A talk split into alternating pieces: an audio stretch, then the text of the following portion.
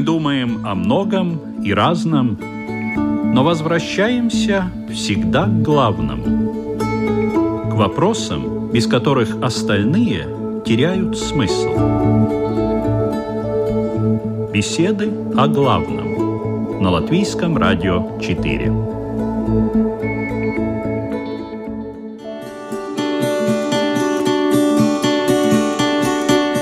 Здравствуйте, уважаемые слушатели! Это программа «Беседы о главном». Как часто вам приходится выполнять какие-то задания, делать работу, которая вам, возможно, не нравится или требует больших ресурсов – физических, моральных или умственных? Всегда ли это происходит добровольно или влияют на это внешние стимулы, люди, обстоятельства, заставляющие или принуждающие вас к этим действиям? А может, слово «надо» для вас является законом?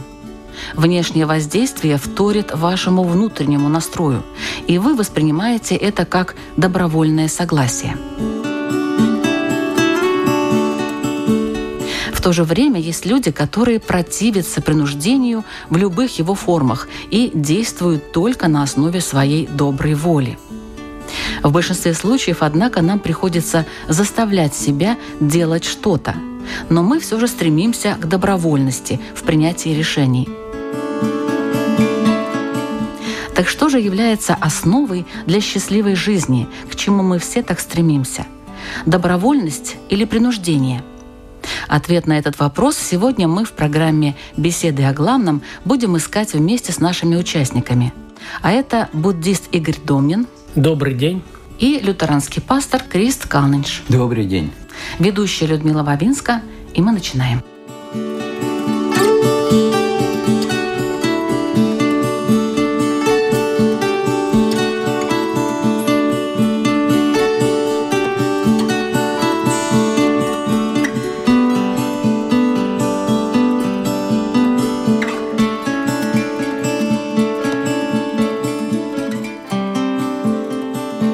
Какова роль добровольности и принуждения в соблюдении вашего учения, Игорь?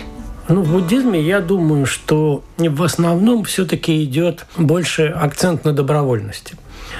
Вплоть до того, что буддийские монахи принимают только по достижении совершеннолетия, там 20 лет, и с разрешения родителей и если есть супруги. И основной первый закон буддизма – это не насилие. В мире он проявляется в самой жесткой мере как неубийство, не убийство живых существ, а дальше уже по мере развития сознания усиливаются требования к этому закону. Это если внешнее проявление. Но существует и внутреннее проявление. И это внутреннее проявление говорится о ненасилии над самим собой. И здесь возникает такая очень сложная концепция, как серединный путь. Когда сам Сидхарха Гаутама достиг просветления и стал Буддой, и он пришел к своим друзьям, с которыми он вел аскетические практики, то первое, что он сказал, что он нашел серединный путь.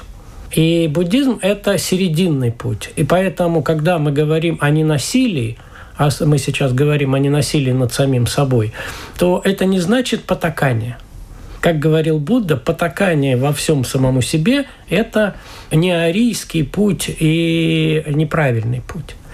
Но и абсолютная аскеза, полное насилие над самим собой – это тоже не арийский путь. И поэтому не слишком сильно, но и не слишком легко. В христианстве тоже такого же принципа придерживаются? Но я бы сказал, что в христианстве тоже мы можем выделить два пути один очень строгий аскетизм, где люди подвязаются, где они отрекаются от много чего э, мирского, телесного. И, конечно, здесь есть какое-то принуждение, потому что человеческая воля не хочет подвязаться, она не хочет идти духовным путем, она хочет идти телесным путем. И, конечно, здесь есть принуждение, и мы знаем, за 2000 лет, но много-много святых людей, мужчин и женщин, которые подвязались в отделенности от людей в пустыне, в горах, да, и это, конечно, очень-очень сложный путь. Но есть, конечно, и другой путь. И это начинается со знания, что ты сам, как человек, по своей сущности, ты сам не можешь изменить глубины своей души, которая хочет жить мирским путем, телесным путем. И, конечно, есть этот трудный путь, аскетический путь, но есть и другой путь. Когда мы перед Богом сознаем свою немощь и молим чтобы Он пришел в нашей немощи. Мы верим, что Он любит нас как детей, и что Он может нам дать духовную помощь, в которой наш духовный путь развивается не нашими усилиями, но Божией благодати. И, конечно, этот путь тоже спрашивает с людей понятие цели, что мы хотим жить как духовные люди, духовной жизни, духом, но мы осознаем, что мы без Божьей помощи э, не можем это делать. И, конечно, здесь принуждение я думаю, в каждом пути есть какое-то малое принуждение, но здесь оно многом отличается от аскетического пути. Здесь главный акцент на Божьей любви и милосердии.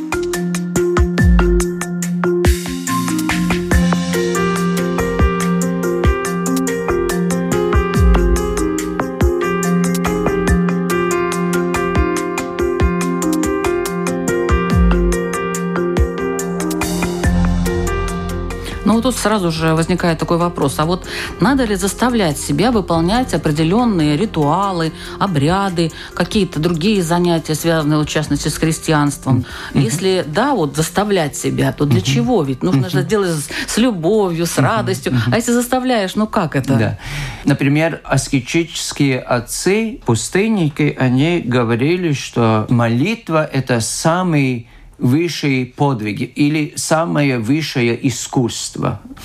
И я, например, в детстве, ну, никак не хотел играть рояль. Ну, никак не хотел. Но меня заставляли. Ну, и я никак не хотел податься, но все равно я закончил музыкальную школу. Когда но это я, хорошо когда я, или это плохо? Да, и вот здесь есть вот этот вопрос. Это хорошо и плохо. Если смотреть, насколько мне не хотелось, и как мама моя принудила меня это делать, я бы как дитя сказал, не надо было это делать. Но сейчас, когда я знаю музыку, я могу играть, я могу понять, я люблю музыку, конечно, тогда это принуждение как бы оправдывается. Конечно, мы любим своих детей, и мы бы хотели, что у них все время были только игры, и они были бы веселыми, и делали, что хотели, но мы как родители не позволяем, мы принуждаем какими-то действиями, которые даруют им со временем науку какую-нибудь, которая в их жизни поможет им что-то больше узнать, знать, уметь. И вот здесь, конечно, надо принуждение. А когда я уже полюбил мое дело, тогда я уже дальше делаю это без убеждения, принуждения, а я делаю, потому что это мне дарует радость, и я доволен этим. То же самое, я так понимаю, вы можете сказать и про ритуалы, обряды. Конечно, конечно. Да? То есть надо заставлять себя, а, по идее. Ну, конечно, обряды полны смысла. И сначала мы не понимаем. Например, вот приходим в воскресенье в церковь, сначала ничего не понимаем, там боимся какие-то ошибки сделать, смотрим, и кажется, что все люди на нас смотрят, как мы не умеем. И, конечно, это одно чувство, которое не помогает нам полностью прожить это богослужение. Но когда мы уже были некоторое время и начинаем понять, что это означает – И каждая часть в богослужении куда-то нас ведет и что-то нам открывает о нашей вере, о Боге, который, любя нас, дарует свою благодать через это богослужение. И когда мы уже не только понимаем, но духовно и можем рефлектировать какие-то изменения, которые эта благодать приносит нам, тогда это уже совсем другое э, ощущение. ощущение, почему мы приходим. Потому что здесь мы что-то получаем такое, в которых наша жизнь может стать намного мирнее, радостнее. Богаче. Ну, богаче, да.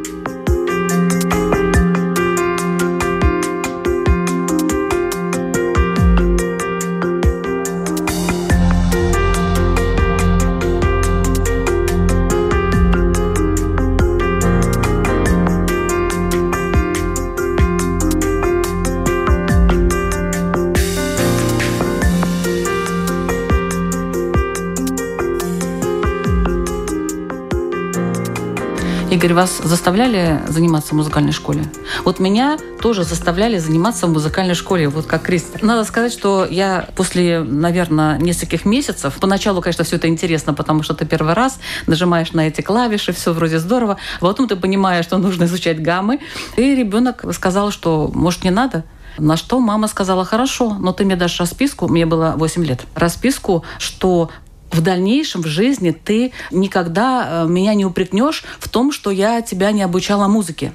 Я это не помню, но мама рассказывала так, что Бедный ребенок сидел, сидел, смотрел на эту бумагу, потом расплакался и сказал, хорошо, мама, я буду ходить в музыкальную школу. Вот оно принуждение. Ну, Что-то очень... мне это, конечно, давало, но... Но мама не... очень умно поступила. Ну, не знаю, по-моему, это было очень жестоко по отношению к восьмилетнему-то ребенку.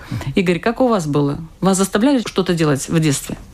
Ну, я в музыкальную школу пошел самостоятельно. Тоже все-таки музыкальная школа. Да, и более того, меня, меня родители отговаривали. Вот, наконец-то, один человек в нашей группе здесь сидящий, один человек добровольно все-таки пошел в музыкальную школу и и закончил благополучно пять лет. Вам понравилось? Вот, очень понравилось. Считаю, ну, что вот. вообще, наверное, все люди должны проходить музыкальную школу. Но при этом по истечении пяти лет я поставил свой баян в угол и больше на нем не играл. Но при этом я считаю, что это очень хорошая возможность для развития сознания, ну, для развития человека. По поводу добровольности и принуждения. У вас какие обряды есть такие, которые нужно соблюдать постоянно? Есть такие конечно, в буддизме? Конечно, конечно. Ну, если взять простую медитацию, которой надо сесть и... Нет, но ну, нужно это сад... регулярно, это вот, допустим, раз в день, как вот ну, у вас? Если по-нормальному, то два раза в день. Утром, вечером, так, ну, для среднего, ну, по часику так посидеть. Э, это то есть так... это обязательно? У нас нет обязательности. В буддизме нет обязательности. Здесь есть две вещи. Есть внутреннее усилие и есть наружное насилие. И это разные вещи. Потому что в жизни ничего не делается без внутреннего усилия. Что бы мы ни захотели сделать, нужно совершить внутренние усилия над самим собой. Даже просто сидеть и ничего не делать, нужно очень большое внутреннее усилие. И здесь есть разница между внешним насилием – и буддизм как раз говорит о том, что внешнее насилие недопустимо. И поэтому в буддизме нет такой обязательной какой-то схемы. Вот ты пришел, и обязательно нужно какие-то ритуалы делать или что-то еще. Вот когда я жил в монастыре, я был монахом, там расписание было следующее, что тебе давали хижину и говорили, что проходят вот такие-то, такие-то ритуалы а ты сам мог идти или не идти. Это твое личное дело, это твоя практика. Ты пришел в монастырь для того, чтобы духовно развиваться. И монастырь, и учение буддизма, они создают условия для этого. А развиваешься или ты не развиваешься, это уже абсолютно твое личное дело. То есть ты сам должен себя как бы заставить. Да. И самому заставлять себя гораздо труднее, чем внешне. Поэтому вот когда мы, допустим, проводим ретриты, то идет достаточно такая тяжелая практика, ну, допустим, 8-10 часов в день провести в медитативном состоянии. И когда проводятся ретриты, то там есть как бы внешнее принуждение. То есть есть расписание, есть учитель, как обыкновенная школа. Прозвенел звонок, все сели, все сидят. И такой ретрит проходит легче. Человек может гораздо легче отсидеть 10 часов медитации под внешним принуждением, но если он сам захочет сесть под внутренним усилием, просидеть 10 часов медитации, это неимоверно трудно. Но результат совершенно другой. Под внешним воздействием человек отсидел, и ничего в нем не меняется. А если человек внутренне приложил усилия, заставил себя, преодолел себя, тогда человек изменился. Очень мудрая фраза –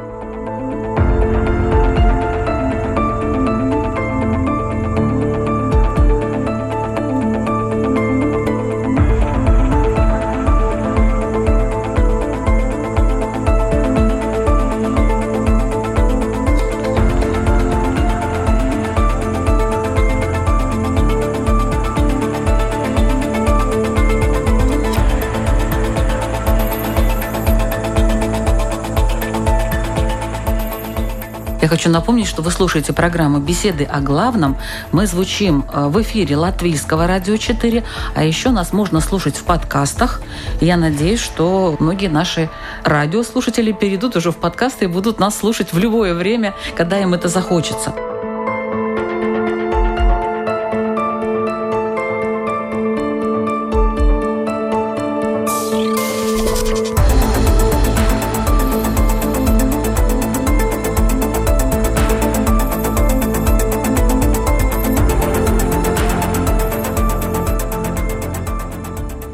Игорь немножко рассказал, в чем состоит принцип добровольности.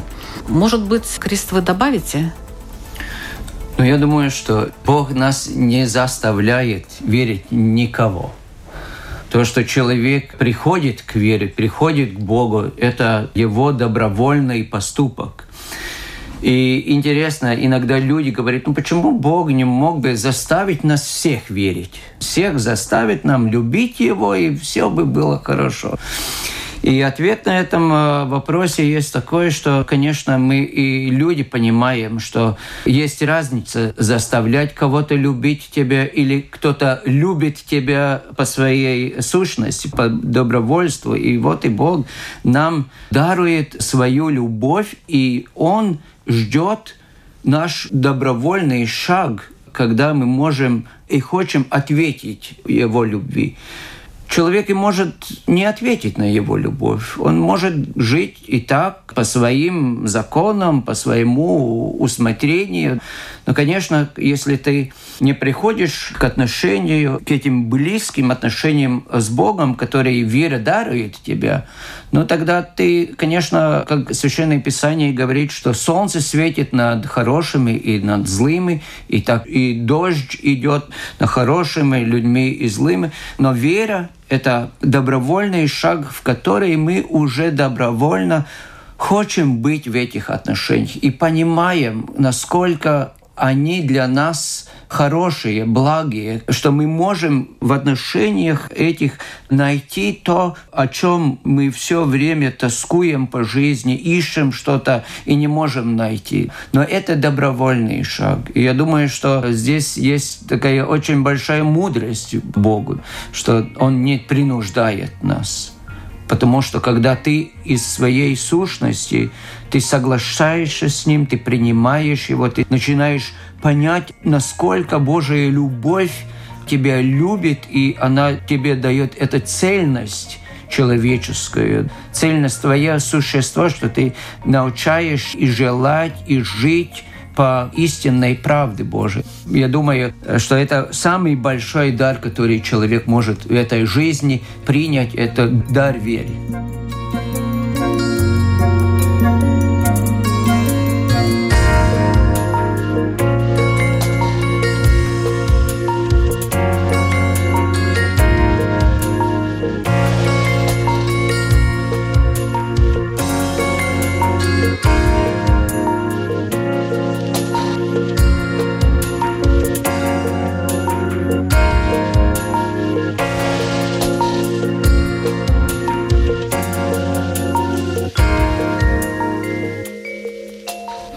Давайте определимся, насколько добровольность, допустим, более эффективна, менее эффективна, чем принуждение.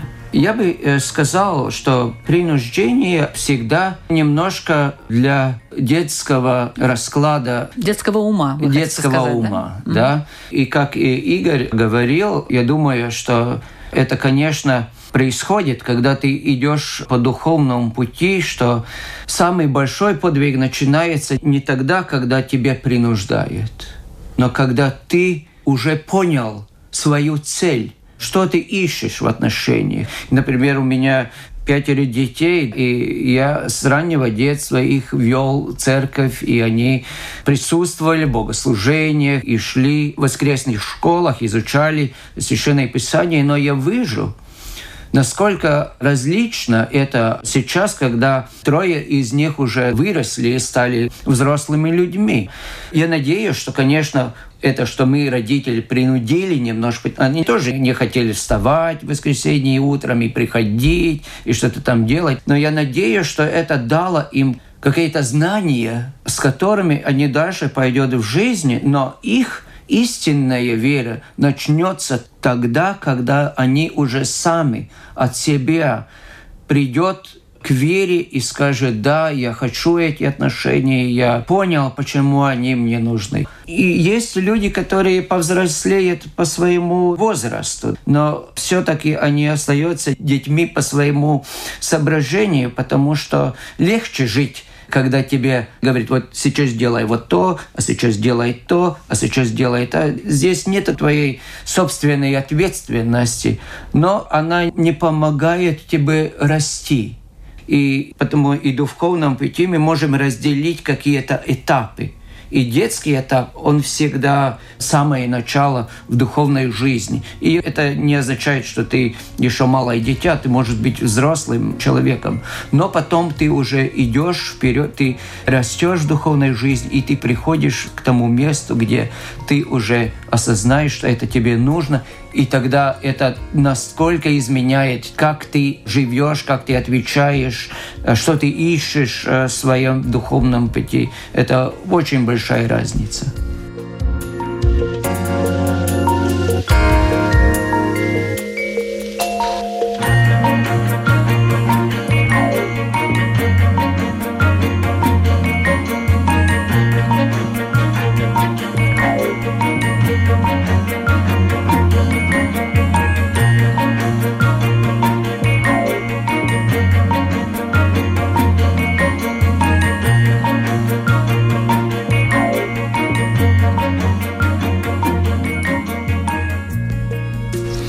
Понимаю, что в буддизме добровольность все-таки более эффективна. Ну, не только в буддизме. Если мы возьмем любую деятельность, то принуждение и насилие всегда эффективно в краткосрочном периоде. То есть если мы что-то хотим сделать или что-то хотим с собой сделать, провести утренний ритуал, то очень эффективно, когда мы соберем людей, и кто-то внешне меня поднимет, там, заставит, это будет эффективно. Но в стратегическом, в долгом плане принуждение всегда проигрывает добровольность. Добровольность, оно работает и медленно, но долго и... Глубоко. Глубоко. Принуждение – это всегда поверхностно. Но здесь всегда надо найти золотую середину и сочетать. Когда-то нужно принуждение, а когда-то нужно добровольность. Но при этом надо учитывать, что добровольность, даже словом наша добрая, наша воля – так вот, для того, чтобы проявлять добрую волю, надо иметь эту волю. И поэтому надо воспитывать себя и воспитывать, может быть, своих детей в рамках развития воли. Пока нет воли, человек не может проявлять добрую волю. Я бы сказал, что, конечно, добровольность или принуждение мы можем смотреть, когда люди знают цель, к которой они хотят прийти, они себе может и заставлять. Ну, например, спортсмены. В основном люди занимаются физкультурой и так далее, но не все становятся олимпийскими чемпионами. Но чтобы стать олимпийским чемпионом, тебе надо жить в таком режиме, что ты не можешь есть все, что ты хочешь. Ты должен спать, ты должен заниматься физической нагрузкой не только один день, но каждый день и месяцем, и годами. Но если есть у тебя цель, на которой ты идешь, ты уже понимаешь, что это принужденность, который приходит от доброй воли. Ну, ты должен тебе заставлять, потому что человеческая натура, она не хочет делать много. Я бы сказал, ленность есть основа нашей натуры. И мы хотим, чтобы все очень легко пришло. Но если это приходит легко, тогда это не дает тебе на какие-то большие результаты. Везде, где ты хочешь достичь результатов, я считаю, что везде ты как-нибудь принуждаешь себя и что-нибудь делаешь такого, и э, долговременно, который приводит к тебе к этому результату. Очень надеюсь, что наши слушатели слушают нас добровольно, по доброй воле и желают узнать, что будет во второй части программы «Беседы о главном». Я просто хочу напомнить, что в нашем разговоре участвуют лютеранский пастор Крист Калнейш и буддист Игорь Домнин.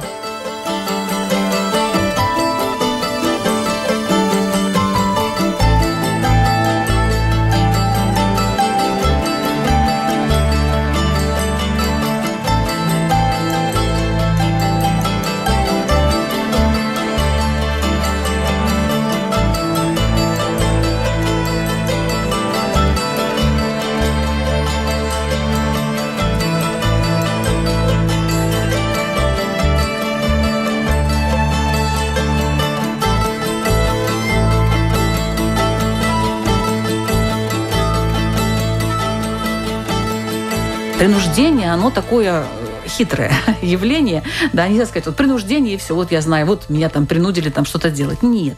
Бывает, допустим, мягкая сила, бывает твердая рука.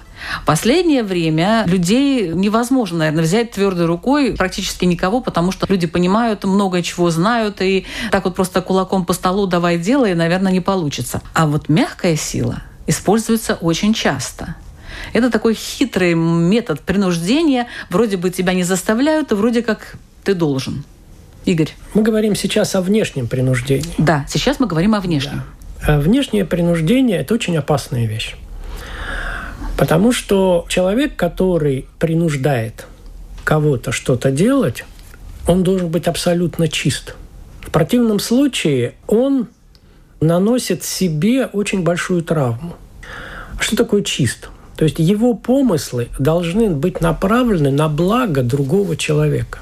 То есть он должен принуждать человека не для того, чтобы какие-то амбиции свои, получить что-то, mm-hmm. амбиции, эгоизм, взрастить свои негативные эмоции. В этом состоянии он должен принуждать с чувством любящей доброты – даже когда мы принуждаем наших детей, а это самый частый такой э, способ принуждения, через который проходят все люди обязательно, то вот это принуждение должно быть с чувством любящей доброты к ребенку. Не потому, что я хочу, чтобы он вырос и кормил меня потом. А многие так и думают будешь, допустим, вот это изучать какую-то профессию, вырастешь хлебная профессия, и потом мне вот будешь давать деньги, я уже буду старенький. Это я уже не моя епархия пословица, что если хочешь насмешить Бога, то напиши план. Это не от нас зависит повезет ему, не повезет, как сложится, станет этот ребенок много зарабатывать или нет. Да, может, Если... это не его стезя. Да, может, это не его стезя. И представьте себе, что вы вкладываете усилия, заставляете его, надеетесь, а он потом стал Плохим врачом, допустим, он ну, стал. не то, что плохим врачом. Он стал врачом очень хорошим, который перестал брать деньги с людей. Он очень хороший врач, который благотворительностью стал заниматься. Ну, это что-то буддистское уже у вас. Ну, почему? Да, такой пример буддистский. Ну, буддийский пример. И каково теперь вам будет, когда вы надеялись на него, вы будете потом всю жизнь страдать. Как же так? Я вот вложил все силы в него, ожидал, а он не получил ничего. Поэтому, когда мы принуждаем кого-то к чему-то, то это очень-очень-очень опасная вещь. Поэтому надо всегда говорить, что я чувствую во время этого принуждения. Не что я хочу, а что я чувствую. Какое мое состояние? Мое состояние нервности, мое состояние злости или мое состояние любящей доброты к этому человеку. И если мы в этом состоянии принуждаем, то тогда мы исходим не из цели нашей, не цели личной моей, а мы пытаемся встать на место того человека и подумать о том, что ему нравится. И поэтому мы не будем заставлять его тому, что ему не нравится. Поэтому гораздо точнее мы можем определить, а, собственно говоря, путь этого человека – да, мне не нравится, что я в своей жизни считаю, что это неправильно, если мой там ребенок будет художником.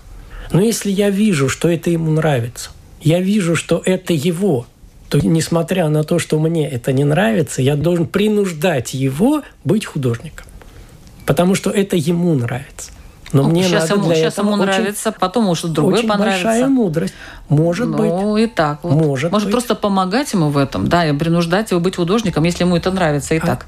Он я и, и говорю помогать, потому что даже если мне нравится что-то, это нравится не может быть сто процентов 24 часа в сутки иногда нужно и как в музыкальной школе. Когда я пошел в музыкальную школу, мне нравилось, я добровольно пошел в музыкальную школу. Но иногда мне надо было и пинком выгнать.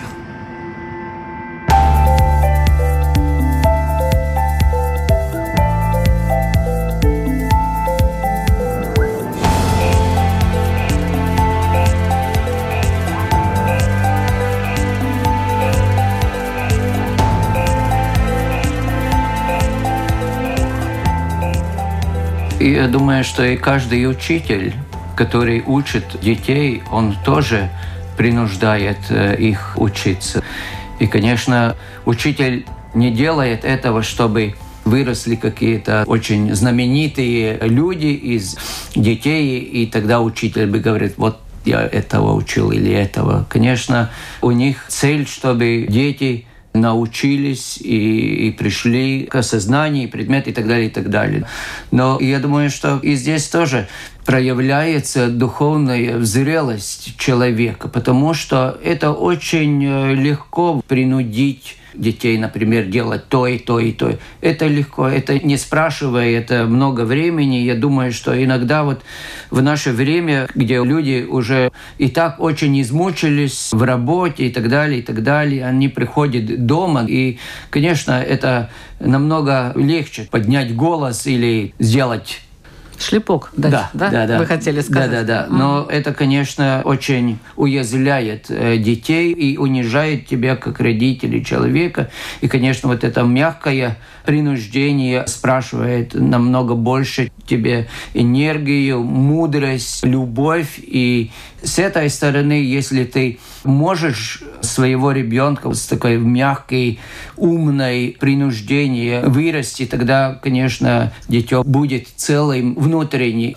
и во многом в жизни будет преуспевать, потому что не будет него этот страха, что он, может быть, что-нибудь не сделает там хорошего, и опять будет какие-то плохие ощущения. Я вот хотела сказать насчет учителей, что несколько программ у меня в продюсировании находится, и вот в одной программе я приглашаю людей и беседую с ними для того, чтобы узнать немножко побольше о них и написать анонсы. И довольно часто мне говорят об учителях, что вот у меня была такая учительница. И этот предмет, ну нельзя сказать, что он мне сильно нравился, но она так об этом рассказывала, она так увлекала весь класс, все хотели это все слушать, всем это было интересно. Причем это совершенно разные учителя, совершенно в разных школах. Это может быть район, вообще какая-то маленькая школа, это может быть Рига и очень большая такая престижная школа. Самые разные предметы. И вот это увлечение, которое дало толчок этому ребенку, эта мягкая сила, которая потянула буквально, как не вот такой, за собой этих детей, даже буквально несколько человек, один мне рассказывал герой программы, что несколько человек из его класса просто взяли и пошли, допустим, на химию. То есть предмет довольно сложный, но учитель был настолько увлечен этим предметом, настолько он их увлек, что они просто взяли и все пошли туда, пошли на этот факультет. Ну, это может быть не только химия, это литература, там очень часто бывает латышский язык литература, mm-hmm. например, филология. Это может быть иностранные языки, физика математика, что угодно. То есть от учителя, конечно, очень многое зависит. Принуждение – это когда человек толкает других людей впереди себя. Вот, может а быть, да, мягкая правда? сила Нет? это тогда, когда он ведет их за собой. Когда они А вот сами как. добровольно идут за тобой. Но для этого надо иметь Как авторитет, сказал надо господин, иметь э, э, Калныч, да. мудрость, надо иметь зрелость для того, чтобы пойти, и люди добровольно за тобой пошли. Да. Вот, это очень трудно. Гораздо проще собрать стадо и потолкать. Вы знаете, потому и, например, в Евангелии есть, где Христос говорит, что Он хороший пастух. И люди, например, в нашей стране, они не знают, что означает, потому что в нашем представлении вот этот пастух, который всех гонит куда-то, и они в странах Востока, пастух ходит и все овцы за него ходят. И все он видит, все он знает. И это вот то, что мы приходим, и сразу можно почувствовать, когда человек или хочет тебя гнать каким-то своим целям, или он просто дарует тебе свое знание, свою любовь, и ты уже сам хочешь за ним следовать и подвязаться. Я хочу сказать, что мне в среднем школе самая лучшая учительница была русского языка. Мы все парни влюбились и все три года мы... Каким мы- образом вот она вас так но увлекала? она, уроки были как представление. Она была как актриса. Она когда зашла в класс, мы всех так ахнули и даже не чувствовали, как вот это время про- Это был русский язык и литература? И Или русский только... язык и литература, А, литература, да. Учительница Эндриксон, она была учитель, который за всех школах остался мне в памяти. Наверное, я и потому знаю русский язык намного лучше, чем других языков.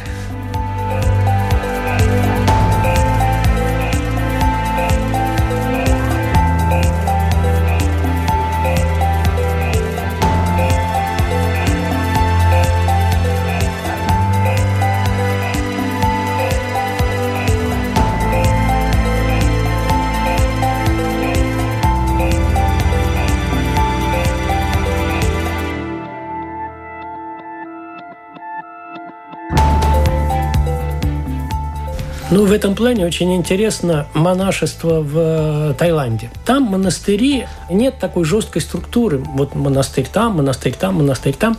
Там монастыри формируются вокруг какого-то одного монаха. Вот есть уважаемый монах, пришел где-то, поселился в маленькой хижине на окраине какого-нибудь села. И к этому уважаемому монаху приходит другой монах, потому что тот уважаем, я хочу быть рядом с ним. Другой, третий монах. И собирается тогда монастырь. И когда, допустим, ну, умирает этот э, уважаемый монах, то достаточно часто монастыри расходятся. Люди говорят, а вот нет теперь уважаемого, пойду к другому. Пошли в другое место. место Там- притяжения, это Да. харизма. Именно вот монастыри как притяжение личности вокруг которой все это формируется духовная жизнь. А такой личности, наверное, очень просто с людьми общаться. Раз у него уже есть харизма и что-то еще, наверное, внутри, что притягивает других людей, и люди ему верят. И поэтому ему легче, наверное, как-то принуждать, не принуждать, но, по крайней мере, звать за собой. Здесь по-разному, потому что звать за собой это не значит, что действительно делать что-то, чтобы люди к тебе шли. Наоборот, бывает такая ситуация, что монахи говорят, нет, мы не хотим, мы хотим побыть одному, вот я, я здесь, зачем вы мне здесь нужны, там, все. Но это, наверное, сила духа, сила зрелости, сила энергетики внутренней. В Китае называют это силой Д, внутренняя сила Д у человека. И когда она направлена на духовную жизнь, да даже не только на духовную жизнь, посмотрите, когда в мирской жизни люди, которые обладают внутренней силой энергии, к ним тянутся. Христианская вера, конечно, во втором, в третьем веке, когда люди пошли подвязаться в пустынях и в горах, так и все началось, так и эти общины и начали формироваться. И так и мы знаем, и по сегодняшний день в христианской традиции тоже много места, где были очень-очень святые люди, исполненные Божией благодать. И, и когда они жили, там были сотни и тысячи людей, которые каждый день приходили и хотели хоть немножко что-нибудь от этого человека узнать или принять благословение. И я думаю, что это большое благо, если есть такие люди среди нас.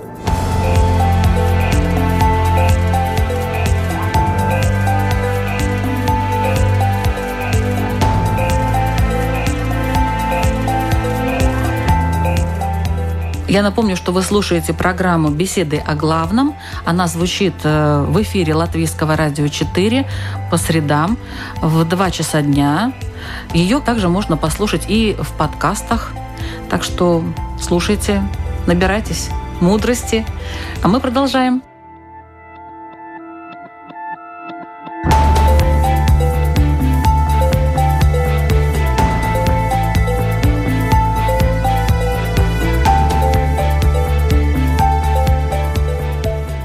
Меня такой вопрос. Надо ли противодействовать принуждению? И что нужно в себе развивать, чтобы противодействовать. Потому что принуждение, вот мы тут очень много говорили о том, что оно хорошее, оно полезное, оно нужно там и так далее. Но ведь огромное количество случаев, когда принуждение это вредно, это плохо, это опасно даже. Но я думаю, что самое главное, если человек хочет духовно подвязаться, чтобы он нашел себя учителя. Или это большое такое слово, но человека, у которого есть уже духовная зрелость, который уже прошел через какие-нибудь этапы. Потому что если ты начинаешь сам это делать, ты можешь себе повредить очень-очень. И на долгие годы потом бороться с последствиями. Я бы советовал у каждого человека, который хочет серьезно заниматься духовной жизнью, чтобы он пришел, нашел себя или священника, или человека христианского, верующего, женщины и мужчина, там нет разницы, но главное, чтобы он был э, в духовной зрелости. А потом уже он тебе поможет понять, где надо составлять, где уже слишком. Потому что когда мы, например, физически переделаем какие-то... Э, Пересилим себя. Да, мы пересилим, и мы не можем, можем ничего. Можем сломаться И тогда. можем сломаться, и mm. страшно себя уязвить. Потому надо делать очень постепенно, э, надо понять, где ты в своем духовном пути, и если ты находишь если ты хочешь больше, тогда обязательно найти человека, духовно зрел, который может тебе посоветовать и руководить твое. Как противостоять внешнему принуждению? Как я уже говорил, добрая воля подразумевает наличие сильной воли. И поэтому для того, чтобы противостоять внешнему принуждению, нужно иметь эту сильную волю и нужно иметь очень высокую самостоятельность. Что такое самостоятельность? Самостоятельность – это не то, что я что хочу, то и делаю. Самостоятельность – это ответственность за свои поступки. То есть надо научиться не только делать поступки, но и отвечать за свои поступки. И когда мы учимся отвечать за свои поступки, мы начинаем видеть жизнь, реальность. Не такую, как мы видим в иллюзиях. Вот я хотел бы, чтобы все этот мир, дружба, жвачка, как говорят. Нет, я вижу реальность, я вижу добровольность, я вижу принуждение, я вижу, когда меня принуждают мягкой силой, я вижу, когда меня принуждают жесткой силой, но при этом я имею свое мнение по этому поводу. И я отвечаю за свои действия. Я или соглашаюсь с принуждением, я добровольно соглашаюсь с принуждением. Если это в русле моего мировоззрения, в русле моей жизни, и я считаю, что это правильно. Или я не соглашаюсь с насилием каким-то, и тогда я противодействую это каким-то способом. И делаю самостоятельные шаги и несу за это ответственность перед самим собой.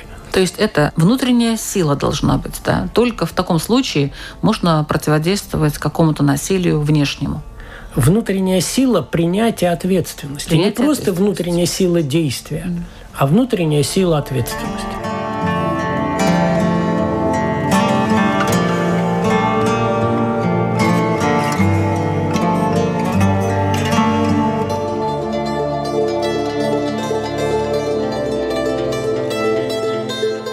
Заключение программы прошу участников бесед о главном задать свои вопросы нашим слушателям, чтобы вы, уважаемые слушатели, сами для себя, сами для себя ответили на эти вопросы, и, возможно, вам это поможет в вашей жизни. Пожалуйста, предлагаю первый вопрос задать буддисту Игорю Домнину. У меня очень короткий вопрос, может быть, такой совет. Я бы хотел, чтобы слушатели, которые сейчас нас слушают, потратили 30 секунд своего времени и подумали, а в жизни чаще что они делают? принимают решения добровольно или идут на поводу принуждения. Спасибо. Лютеранский пастор Крист Калныч. Я хотел бы спросить вас, вспоминайте, когда вы последний раз что-нибудь делали добровольно, и подумайте, какие ощущения были в ваших сердцах, в вашем уме. И если не можете помнить такого, тогда, может быть, подумайте о том, как вы чувствовали себя, когда кто-то другой от своей добровольной воли что-нибудь сделал для вас. Как вы себя чувствовали? Спасибо большое. Вы слушали программу «Беседы о главном». Ведущая Людмила Вавинска. Всего доброго.